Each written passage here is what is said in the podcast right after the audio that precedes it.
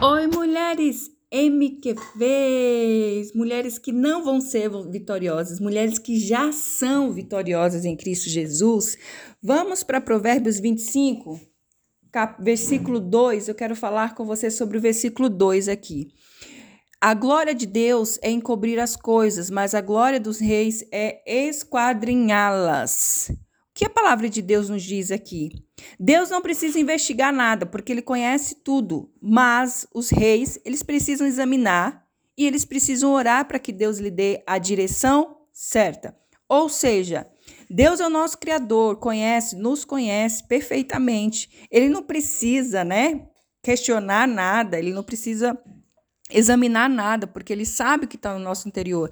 Mas nós, pessoas, seres humanos, né, reis, precisam examinar e orar e pedir direção a Deus em tudo que eles forem fazer ou em que nós fomos fazer. Nós precisamos ter a direção certa que vem do Espírito. Por isso, nós temos que esquadrinhar, ou seja, investigar, examinar, orar e pedir a Deus uma direção correta. E o versículo 6, o versículo 7, a palavra de Deus diz assim: Olha, não te glories na presença do rei, nem te ponha no meio dos grandes, porque melhor é que te digam sobe a, sobem para aqui, do que os seres humilhados diante do príncipe. Ou seja, Seja uma pessoa humilde e tenha bom senso em todas as situações na tua vida. Seja uma pessoa humilde e tenha bom senso em todas as situações na sua vida. Esse é o recado que a palavra de Deus nos dá aqui. E o versículo 21 até o versículo 22 fala assim: olha, se o que te aborrece tiver fome, dá-lhe pão para comer, meu Deus.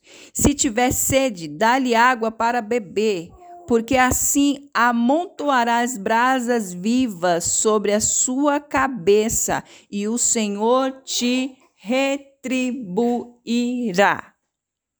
A mesma lei espiritual que está presente nos dois sermões de Jesus, lá em Mateus 5, né? Se você não leu, pode ler lá, Mateus 5, 43 a 48. E também está escrito sobre isso em Romanos 12, 20. Né? Os sermãos presentes na lei espiritual, em que Jesus ele deu em seus sermões. Isso é para aqueles que querem se aperfeiçoar nos seus caminhos. Pessoas que querem ser mais parecidas com, os, com o Filho de Deus. E ele nos dá direções, ele nos diz: trate bem o que lhe faz mal, supra a necessidade daquele que não gosta de você. Será que você supra a necessidade daquele que não gosta de você? Ou você é aquela pessoa, aquela mulher que diz: é, Eu sei que essa pessoa não gosta de mim, ela quer me fazer mal, por mim ela morre, eu não vou fazer absolutamente nada por ela, porque não é merecedora. E nós somos, né? Nós somos merecedores de alguma coisa? Lógico que não. Nós vivemos pela graça, é um favor imerecido. Então a palavra de Deus nos ensina aqui que nós precisamos tratar bem aquelas pessoas que nos faz mal e suprir a necessidade daqueles que não gostam da gente. Porque assim essa pessoa vai ficar constrangida, o inimigo vai ser envergonhado na tua vida e o Senhor ainda vai te abençoar. Presta atenção nisso. A pessoa vai ficar constrangida, o inimigo vai ser envergonhado na tua vida, porque o que ele quer não é que você faça isso.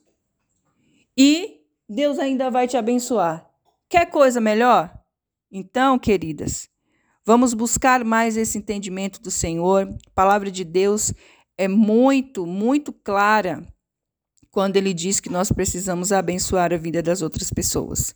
Que Deus abençoe você no dia de hoje. Hoje a reflexão foi bem rapidinha, porque são esses textos que, é, que me chamaram mais atenção e que eu estou falando para vocês aqui e que vocês possam refletir sobre isso, né?